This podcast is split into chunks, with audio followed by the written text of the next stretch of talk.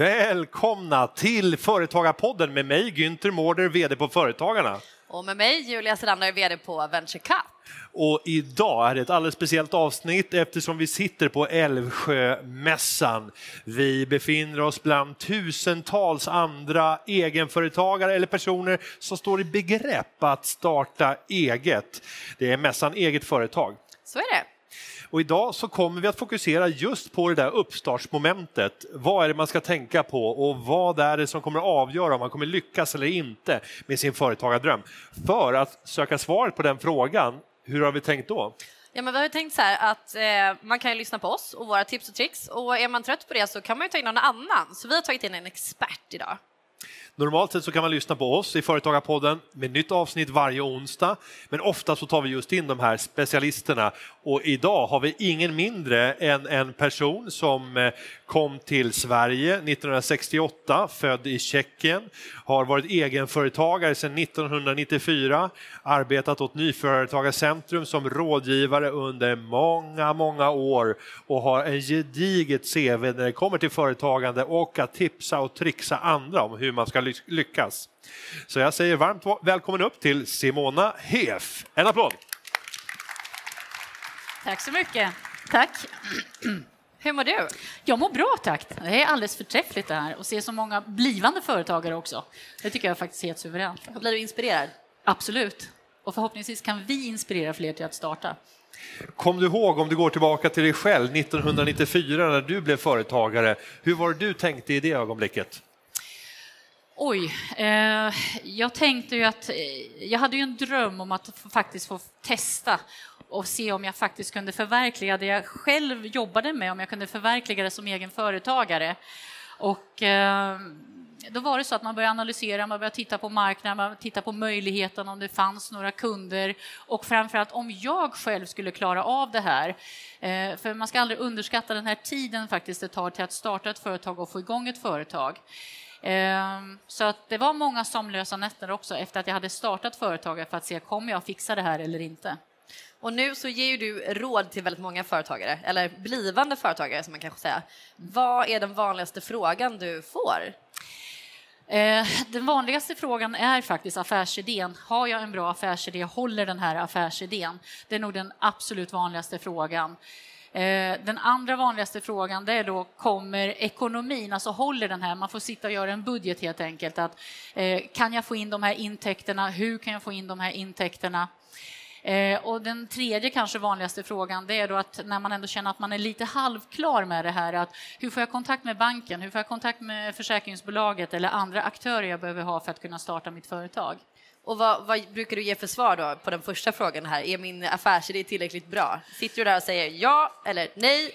Nej, absolut inte. Eh, det här kanske låter rent hårt och jag hoppas inte det avskräcker någon, men jag träffar ganska många människor eh, varje år eh, som jag rådgiver. Det är alltså närmare 300 personer per år som jag rådgiver.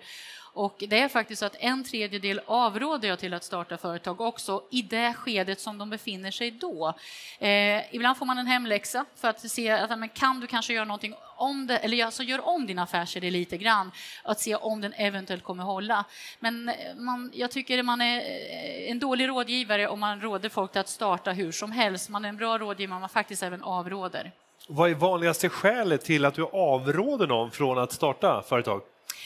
Eh, det kan vara att affärsidén, alltså den håller inte riktigt, den är inte färdigtänkt eller det kanske inte är rätt i tiden. Eh, det finns ingen ekonomisk bärighet i affärsidén heller. Men det finns också en aspekt till och det är du som entreprenör, som företagare. Eh, har du den kraften, kompetensen, uthålligheten till att driva det här igenom? Eh, och har man inte det, då kan vi mer råda om att kan du hitta i så fall någon att göra det med i så fall? För idén kanske är bra, men, men entreprenören behöver ha mer hjälp. Och om vi pratar om just entreprenören, du som träffar så pass många som är i begrepp att starta upp ett företag, kan man säga några speciella personlighetsdrag som karaktäriserar en entreprenör som har goda förutsättningar att lyckas? Oj, det här är ju en livsfarlig fråga. Um... Men man kan säga så här, det, det, måste ju finnas ett form av driv eh, i den som vill starta. Eh, det, den biten. En annan viktig bit eh, det är ju naturligtvis att man har koll på vad man ska göra, sin idé och den. Men om man pratar om egenskaper så eh, en annan bit som är jätteviktig det är att man faktiskt vågar ta hjälp. Eh, att man är ödmjuk och vågar ta hjälp, fråga efter hjälp. Kanske inte alltid göra som alla andra säger, men att man ändå har någon slags eh, mentorer runt omkring sig. Och det behöver inte vara någon fast mentor, det kan vara släkt, familj, men även andra aktörer som finns ute på marknaden. Men våga ta hjälp, och det finns väldigt mycket hjälp att få här i Sverige. Och, och, varför är vi, nu eller generaliserar, men varför är vi generellt så dåliga på att ta hjälp? Jag vet inte om du, om du håller med om min värdering som jag lägger in här. Mm. Alltså, många gånger så handlar det om att man är antingen så är man rädd för att, man, att någon tar min affärsidé. Eh, det kan också finnas någon form av eh, alltså jante i det. Eh, men det kan också finnas eh, en, en alltså rädsla, man vågar inte göra bort sig eller man tror att det kanske blir dumt om jag frågar om hjälp eller jag ska ju fixa det här för det är jag som är entreprenören. Men de faktiskt mest framgångsrika entreprenörerna i min värld, det är de som faktiskt har tagit hjälp. Men det är väl en ganska vanlig föreställning att man tänker sig att man ska ha svar på alla sina problem redan när man startar. Mm. Det är mm. väl kanske just det som definierar en företag, att man har ett en utmaning eller ett problem som man ser som man vill lösa men du kanske inte riktigt måste ha det slutgiltiga svaret utan att mm. drivet som du säger och viljan att påbörja mm. och så ta hjälp och be om råd. Absolut, det är jätteviktigt. Vad, eh, du nämnde också i förbifarten här att många är rädda för att man ska få sin affärsidé stulen. Mm. Hur ser du på det? Alltså, eh, det beror naturligtvis på eh, eh, vad, vad det är för typ av idé man har, men säg att det tangerar någon form av innovation som man har då, eller någonting som är väldigt unikt som kanske inte finns så mycket där ute. Eh, det är klart att då ska man ju vara rädd om sin idé, men då kan det ju också vara så att den man kommer prata med, att man skriver någon form av avtal, alltså tystnadspliktsavtal med dem som man pratar med, för att på något sätt säkra då ändå sin idé att det inte kommer ut då. Så det kan ju vara eh, den biten. Sen ska man ju självklart prata med personer som man känner någon form av tillit till då. Eh, så menar, det finns ingen garanti för någonting överhuvudtaget. Det finns många copycats, men, men låt inte det bli ett hinder för att du faktiskt inte får den snabbare utveckling som du behöver i ditt företagande.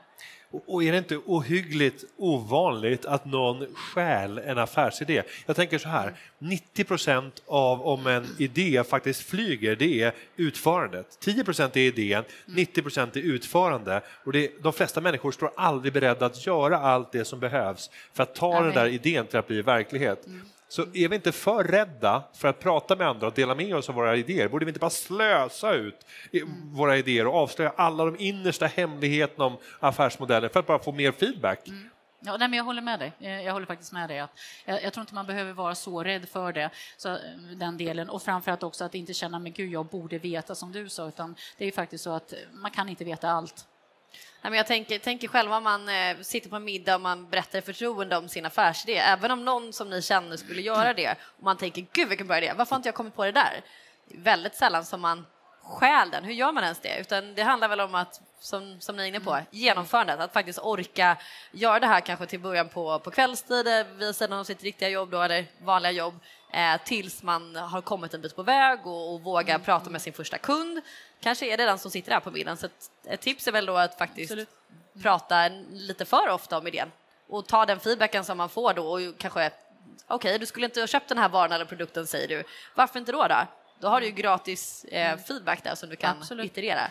Du har två saker du vinner på, en enkel marknadsundersökning eh, och dessutom får du träna på att prata om ditt företag. Mm. Hur viktigt är det att liksom bli duktig på att eh, pitcha då som det heter? Mm, det är viktigt. För jag menar, du, du säljer ju, alltså I varje pitch så säljer du ditt företag, så att eh, den delen är jätteviktig. Du måste kunna motivera, alltså varför ska kunderna köpa av mig? Jag brukar säga att det finns, eh, det finns två viktiga frågor när man startar ett företag. Den ena är varför ska kunderna välja mig och mitt företag? Och har man inte svar på den frågan, alltså då, då kommer inte kunderna heller veta varför de ska göra det. Den andra den viktiga frågan det är vad är egentligen ett behov? Alltså, vad, vad, är, det, vad är det jag egentligen säljer? Eh, och, har, och var är behovet då kring min produkt? Det, det tror jag är de två grundläggande bitarna när man ska starta sitt företag. Jag fastnar lite grann vid det här med att eh, någon stjäl ens affärsidé. Det är väldigt sällan jag kommer på fall, men jag kommer faktiskt på ett fall som var förmodligen väldigt retsamt för de som ligger bakom det. Och det var när Stockholm News startades. Kommer ni ihåg? En kvällstidning. Det skulle bli den första gratis kvällstidningen i Stockholm. Då fanns det en entreprenör som man inte ska berätta sånt för och det är Jan-Hugo Stenbeck. För vad han gjorde när Stockholm News hade jobbat i månader med att ta fram den här gratis kvällstidningen och haft en stor reklamkampanj där de skrev snart kommer Stockholms nya gratis kvällstidning. Några dagar innan Stockholm News lanserades så kom han med Everyday sin egen tidning och stal hela marknadsföringen som de hade gjort med uppbyggnaden. Så att eh, om ni möter motsvarande Jan-Hugo Stenbeck, nu lever han tyvärr inte idag, men då kanske man ska vara försiktig. Men i övrigt, slösa med era idéer. Om vi nu går till själva rådgivningsmötet. Vi har en företagare som tänker så här, men jag ska kontakta Nyföretagarcentrum.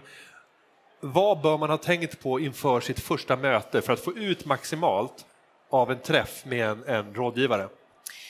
Eh, att man har tänkt igenom eh, så mycket man kan kring sin affärsidé eh, och kollat lite grann kring vad, alltså hur ser det ut. Många, ibland brukar vi säga om man ska ha med sig sin affärsplan, men jag tycker inte kanske att det är det viktigaste, för många bitar i affärsplanen diskuterar man ju också på Nyföretagarcentrum för hur du ska tänka. Men ändå att du, du viss, har en viss förberedelse inför eh, vad har du tänkt, vad är det för din idé och gjort en liten undersökning kring det här. Men det viktigaste kanske tycker jag, det är förbereda alla frågor som du vill ställa. Vad är det du behöver ha svar på? Det tycker jag nästan är den viktigaste biten. Och sen tänker jag också att den som avgör ifall affärsidén håller eller är bra är väl kanske ingen av oss tre egentligen, utan det är väl de tilltänkta kunderna.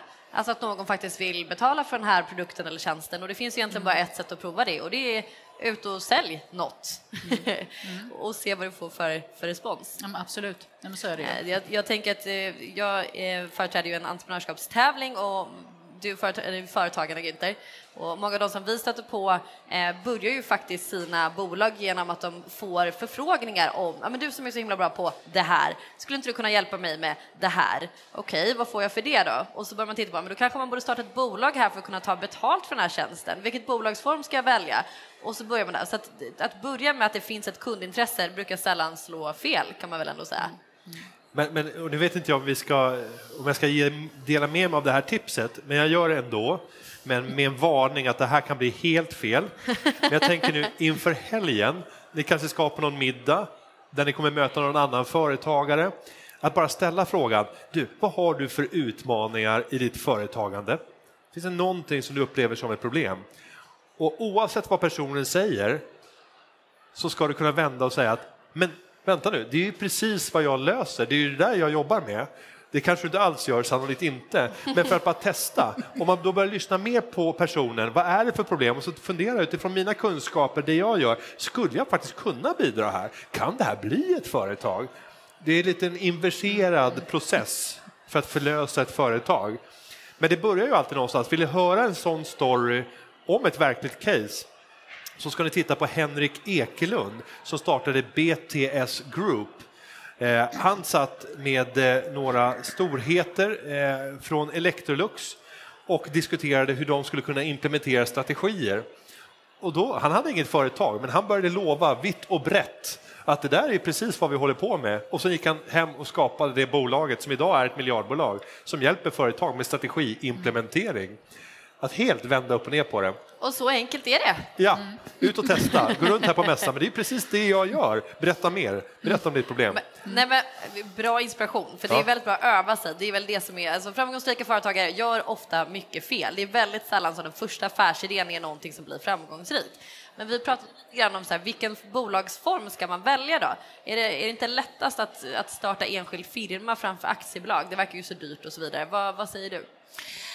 Uh det beror på flera saker. Eh, visst, jag menar, det kan vara enklare att starta en enskild firma, men jag tycker att det handlar mycket, mycket mer om först och främst naturligtvis vad är det för typ eh, Alltså hur vill du driva ditt företag? Hur mycket vill du driva ditt företag? Är det på en hobbynivå? Eh, du jobbar vid sidan av och sen så kanske du vill ha någonting ändå. Ja, då kanske en enskild firma kan vara bättre. Men eh, är det ett företag som du ska jobba aktivt i och du vill att företaget ska växa och du kanske ska även vara på utländska marknader eller på en större marknad, och då, då kanske det är så att det är ett aktiebolag som du ska ha. Så jag tror att eh, det, det handlar väldigt mycket om i rådgivning. Ofta så är det så att det är ju aktiebolag man helst kanske skulle vilja se då, men man måste också titta på förutsättningarna och var man börjar någonstans och hur man tänker sig att driva sitt företag. Den delen tycker jag är ganska viktig. Och sen om vi tittar på en annan del så handlar om att finansiera sitt företag. Och där kan jag tänka mig att det är många som behöver kapital. Man tänker till att börja med banken, låna. Sen blir man ofta väldigt besviken när man går till banken när de säger att men vi är ingen riskkapitalist, vi lånar ut pengar. Ja, det är pengar jag behöver. Hur ska man tänka som nystartad företagare när det kommer till just det här kapitalbehovet som finns där? Hur ska man kunna få tag i det kapital man behöver? Ja, återigen, att jag önskar det bara fanns ett enda svar. Men, men först och främst så är det så här att många kommer med den i min värld inställningen eller kanske fördom att det går inte att låna pengar på banken. Banken lånar inte ut pengar, men det säger jag att den tycker jag är fel. För om man nu behöver låna pengar och vill gå till en bank så, så förutsätter det, jag brukar säga, ju mer pengar du behöver låna desto bättre affärsplan måste du ha. Du måste ha världens bästa affärsplan. För det är ändå så att det är någon som ska köpa eller sälja pengar till dig och då vill de ju veta vad det är vi köper för någonting, om man nu får översätta det så kring vad bankerna gör. Så man måste ha en ganska, eller inte ganska, man ska ha en tydlig affärsplan egentligen på vad man vill. Eh, sen är det så att bankerna eller ibland så kan ju bankerna säga ja, men okej, vi, vi kan låna pengar, men vi vill att du går till Almi också. Så då har du ju Almi som en annan partner där du också då kan låna pengar. Eh, och ibland är det så att du kanske bara har Almi och du har inte, eh, du har inte eh, med dig bankerna. Eh, men sen är det också att eh, har du en intressant affärsidé, återigen beroende på vad det är, så kan det vara så att du kanske kan hitta riskkapitalister i ditt område, alltså där du finns, där du bor. Eh, du kan också, jag har faktiskt haft en, ett företag där vi har löst det så att vi, vi pratade med de leverantörer som företaget var beroende av och egentligen bad dem att investera i bolaget för att företaget skulle komma igång. Och när bolaget sen väl kom igång, då betalar man till sina leverantörer. Så jag brukar säga det finns massor med lösningar egentligen, utan man får vara både kreativ men återigen, man utgår alltid från den affärsidé som folk har. Ehm, så att det finns många vägar att göra det på, men fördom att banken inte lånar ut pengar, du måste faktiskt ha en bra affärsidé. Det är där man lånar ut till. Sen kan man ju tänka sig en annan väg för att låna pengar och det är ju att många av oss äger en bostad. Mm. Bostaden har stigit i värde och så mm. tänker entreprenörer så här att 400 000 kan jag öka lånet på min bostad för att finansiera det här. Är det rätt att tänka så? Nej, alltså jag tycker inte det egentligen. Jag, jag tycker faktiskt inte det. Sen, sen, det finns ju liksom inget som är svart och vitt, men jag brukar försöka säga att undvik liksom att blanda in den privata och pantsätt det privata för att driva ditt företag. För är det så att du inte får den fart du behöver på ditt företag så kan det gå riktigt illa, eh, även privat. Så att, eh, håll det där isär. Då är det bättre att du istället har en uthållighet och inte har för bråttom när du startar. Eh, utan eh, tänk kanske, ja, men jag får jobba sex månader till eller jag får kanske göra det här några månader till innan jag startar företaget. Men var försiktig med den delen, för där ska du ändå ha någon form av trygghet, tycker jag. Sen kanske någon annan tycker annat. Mm. Men jag tänker också på, eh, ett råd som man brukar höra är att eh, man ska ta hjälp och du mm. jobbar också en del med, med mentorskap. Mm. Hur, eh, hur skaffar man en mentor då om man går i tankarna på att starta ett eh, bolag? Man vet kanske då ungefär vilken bransch man vill jobba i och vilket problem man vill lösa. Men varför skulle någon vilja ta av sin eh, fritid, speciellt någon som jag kanske ser som en idol som är jätteduktig på företagande. Varför skulle de vilja prata med mig? Hur ska man tänka där? Jag, tänk, jag, brukar säga tänk tvärtom, vilken ynnest det är för dem att få träffa mig och få vara min mentor. Om jag nu får vända på kuttingen, återigen lite grann det här med att Många tar, på Nyföretagarcentrum så kan man få en mentor om man, om man är i start, nystartsfasen och då får man en mentor kostnadsfritt. Då. Och våra mentorer är faktiskt inte arvoderade heller, utan de ställer upp just på grund av sin tid. Och varför gör de det? Jo, just utifrån att ett mentorskap för en mentor ger också väldigt mycket tillbaka. Du kan, för många av de nya idéer, eller många av de som startar företag idag, många unga, har kanske helt annorlunda affärsidéer än vad som var när jag var ung. Och det är klart, då får du hänga med din tid över vad som händer med nya idéer. Eh, du får faktiskt eh, fortfarande arbeta och vara aktiv. Du får ett nätverk av andra mentorer och andra adepter som du träffar då i eh, de nätverken som du är i. Så att vara mentor, det ger så mycket mer tillbaka och det är faktiskt ibland svårt att värdera det i pengar. Eh, och vill man ha en mentor så, jag kan ju mest och bäst tala för kanske det som vi har då, det är att då kontaktar du den nyföretagarcentrum där du, i din stad där du är och pratar med dem och sen ser då vilket mentorprogram de har eller hur de, var de finns i sitt mentorprogram. Eh, man kan också gå in på, eh, det finns en hemsida som heter eh, Mentor eget företag och där kan man också gå in och anmäla sig som adept och vill man vara mentor så kan man också göra som mentor och så kommer man då till, till de respektive nyföretagarcentrum. Så, att, så, så kan man göra. Ja, men det är bra tips. Vad tänker du Günther? Hur har du gått tillväga om Günther liksom innan allt det här då, innan företagarvärlden öppnades för dig? Nej, hade jag, du mejlat någon bara direkt? Nej, men jag gjorde bort mig fullständigt. Jag startade mitt första företag när jag var 18 år och en dag och det föll platt som en pannkaka efter sex månader för att jag inbillade mig hur jag skulle vara. Jag saknade den här mentorn eh, och sen så tänkte jag att jag skulle sy ihop ett lokalt rabattkort i Upplands Väsby kommun där jag då var uppvuxen. Och sen skulle jag låta föreningar få sälja det här rabattkortet. Och jag kunde räkna ut då, tog jag alla 26 Stockholms kommuner så skulle det här kunna bli ett, om, ett bolag som snabbt omsatte en och en halv miljon. Och hur ska man då vara klädd som en företagare som är så framgångsrik? Man ska ha en kostym och det hade jag ju inte då, men pappa hade. Så det var en för stor kostym, en sliten portfölj som var från 70-talet. Jag hade tagit körkort också lite senare så då kunde jag låna pappas Mercedes för att en framgångsrik företagare kör Mercedes. Sen åkte jag runt till lokala handlare i Upplands Väsby för att få dem att ställa upp på en engångsrabatt som då kunde finnas med i rabatthäftet. Och jag gjorde alla fel man kan göra i sånt där läge. De vill inte att det kommer någon snorig unge i illasittande kostym körande sin Mercedes. Men jag trodde att det var så det förväntades om man skulle göra business. Hade jag istället kommit in i ett sammanhang där jag hade kommit till företagarna kanske och träffat andra företagare lokalt i Upplands Väsby och sagt att är det någon här som är handlare? För jag tänker så här, jag tänkte göra det här, är det någon här som kan tänka sig att hjälpa mig att förverkliga den här idén? Hade man sen gått till Nyföretagarcentrum och fått tips på hur ska du organisera upp det här?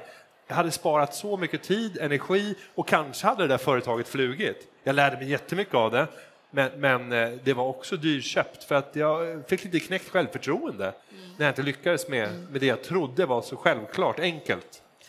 Ja, men det är intressant för jag tänker också att ett, ett stort eh, vad ska man säga, hinder som man ska försöka tänka på när man går i tankarna på att starta är att okej, okay, men varför är jag rädd för att misslyckas?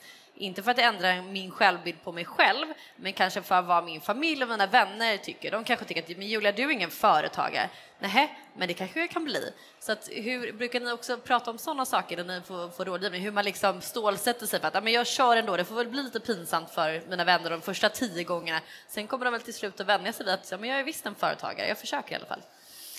Ehm, alltså det vi gör, det, det är att vi naturligtvis pratar om, om dig som entreprenör, förutom affärsidé och allt det andra som vi har pratat om. Och det är mycket då utifrån både då naturligtvis självkänsla, självförtroende, vad är det som värsta som kan hända? Eh, och om det nu värsta skulle hända, hur kan det påverka dig?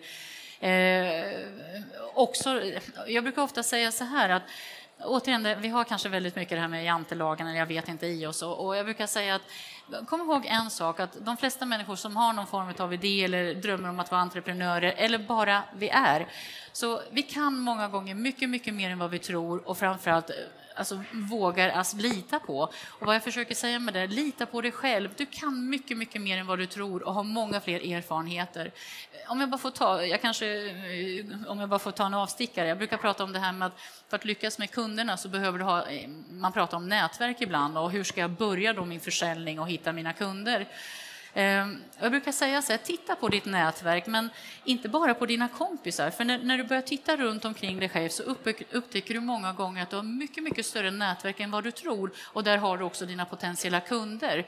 Och eh, våga se de här sakerna. så att Ehm, visst, eh, självkänslan är, och självförtroendet är en jätteviktig bit och det pratar vi om. Men många gånger utifrån att vi, vi vänder på det, att ja, vad är det värsta som kan hända då? Men också det här att de som har synpunkter på dig som företagare och kanske pikar dig att ja, men du är väl ingen företagare. Jag brukar säga att det är väl säkert någon form av avund, för de skulle ju hellre vilja vara företagare de också. Så att, eh, ja. Säkert. Sen tänker jag också att inom det här att eh, skaffa en mentor, om man har någon kanske i åtanke som säger att man vill jag är superduktig på, eh, jag vet inte, jag, vill starta en salong helt enkelt av något slag. Ehm, ja, men då är det väl ett bra tips att försöka nörda in sig på det ämnet som man vill starta så mycket som möjligt. Man vill kolla på klipp på internet, man vill gå till alla de salongerna man själv tycker är bäst, prata med dem, fråga om man kan få bjuda dem på lunch och fråga hur de började eh, och liksom så bli inspirerad för där brukar också finnas möjligheter. Mm.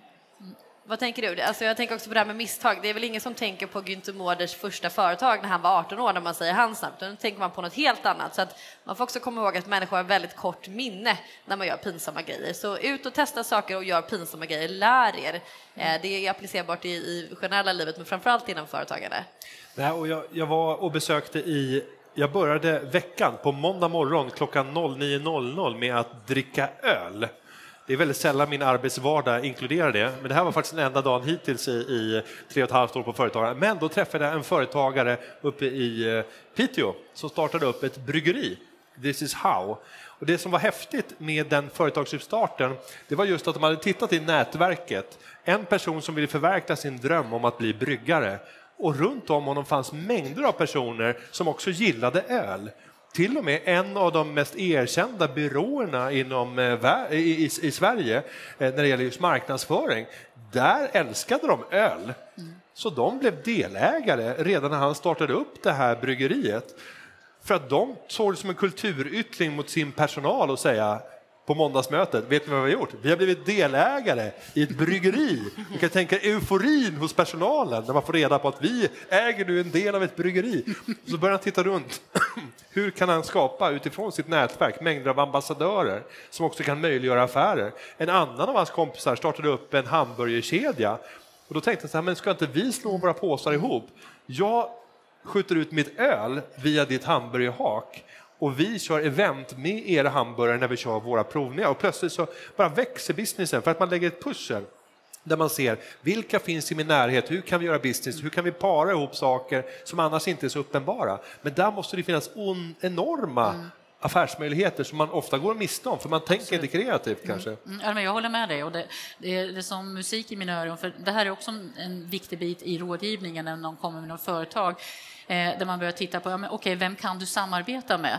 Eh, varför måste du hyra en egen lokal? Du kanske kan ha en shop-in-shop, -shop, det vill säga hyra in det hos någon annan redan, så där kan ni komplettera varandra.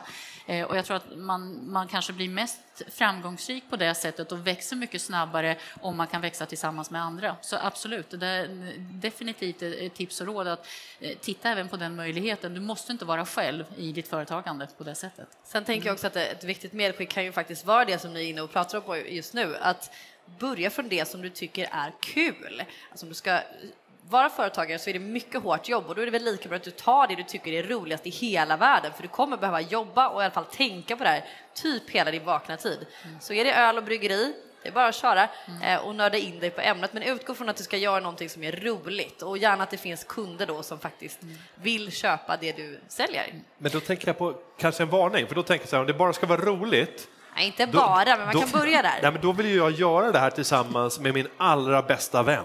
Vi känner varandra utan och innan och vi har vuxit upp tillsammans. Om jag skulle komma in tillsammans med min bästa vän och presentera en affärsidé och säga att vi är ett radarpar för vi kan varandra utan och innan.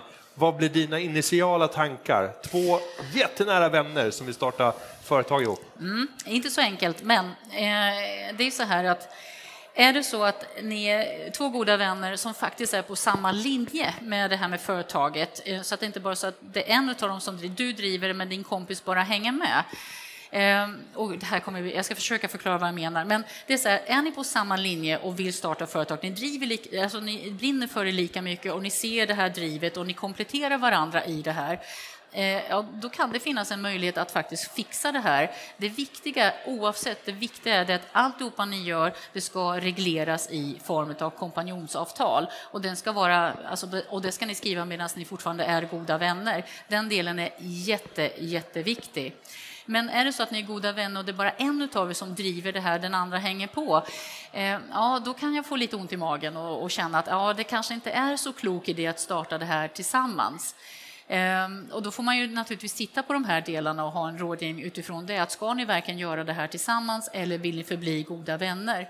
Så, eh, så den delen är jätteviktig och det, det, det finns tillfällen som, det, som man faktiskt brukar råda dem att bättre att ni stannar som vänner och låt den personen som har drivkraften i det här driva det här vidare.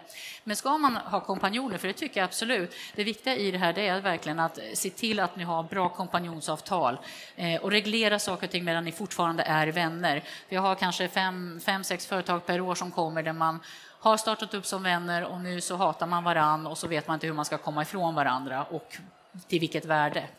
Men ett bra tips kan också vara att faktiskt prata då om sin affärsidé som vi pratade om i början här. Mm. Eh, ofta mycket, för att det kan ju vara så att eh, här på mässan eller på jobbet eller på, ja, kanske inte just på jobbet och jobbar men, men på middagar eller vad det nu kan vara i din vänkrets så kanske det finns personer som kan komplettera det som du behöver för att starta ditt företag. Mm. Så att det är ytterligare en fördel om att, att prata om det Absolut. man vill göra. Men mm. nu så eh, ser jag att tiden börjar ticka på här så jag tänker, ska vi försöka sammanfatta lite vad som är de bästa tipsen till Eh, folk som går och tänker på att starta företag? Vad, vi började med affärsidén. Mm. Eh, affärsidén är jätteviktigt, eh, för det är egentligen grunden till allting. Finns inte en affärsidé så blir det kanske inte heller något företag. Men någonting som du sa som jag tycker också är jätteviktigt är att eh, du måste brinna för det du gör. Alltså, eh, eh alltså, det, hjärtat måste vara med, inte bara för att man vill att, bara för att någon annan har gjort det. Ditt hjärta måste vara med. Eh, det andra tipset är att underskatta inte tiden. För ibland när folk kommer så säger man ja, vi startar företag, ja, när vill du vara igång? Ja, i, december. Så, ja, nej, kanske du får kanske tänka om. Så underskatta inte tiden det tar till att starta ett företag och det är bättre att du tar lite längre tid på dig och verkligen sätter ditt företag, ditt koncept eh, utifrån då vad du vill göra för någonting. Den tredje biten det är att gör en budget. Gör en budget och en kalkyl. Det kanske är det vanligaste misstaget som företagare gör. Att man, man har sån entusiasm och man vill göra så mycket och så har man glömt att räkna. Vad, vad innebär det här? Hur mycket måste jag faktiskt dra in för att kunna få ut min lön som jag vill ha ut? Och, eh, det fjärde kanske vanligaste, eller viktigaste biten och vanligaste misstaget en företagare gör, det är säljet. Jag är ganska fascinerad över hur många det är som är livrädda för att sälja, lyfta luren, ta de här samtalen. Eh, och jag brukar generellt sett säga att det är inte så svårt att starta ett företag och jag vet att någon kanske sätter någonting i halsen nu. Eh, och då menar jag det här med att registrera bolaget och hitta bokförings och försäkringar och så vidare, de rätta aktörerna. Utan det svåra faktiskt är att driva företaget och det, och det är där man ska lägga fokusen. Hur får jag mina kunder så jag kan leva på mitt företag? Det är bland det viktigaste ni måste göra. Det får bli det avslutande tipset från Simona Hef. Här från mässan Eget Företag. Jag heter Günther Mårder. Och jag heter Julia Selander. Och ni har lyssnat till Företagarpodden och, för, och det här avsnittet det har förberetts av David Hagen.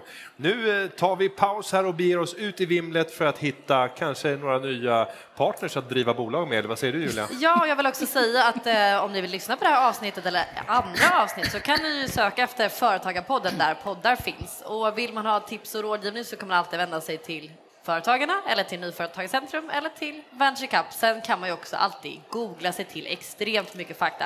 Så att, att ni är intresserade av att starta bolag, det är egentligen det enda som behövs. Ut och sök och ut och prata med kunder. Nu kör vi. Vi hörs igen nästa vecka i podden. Tack och adjö.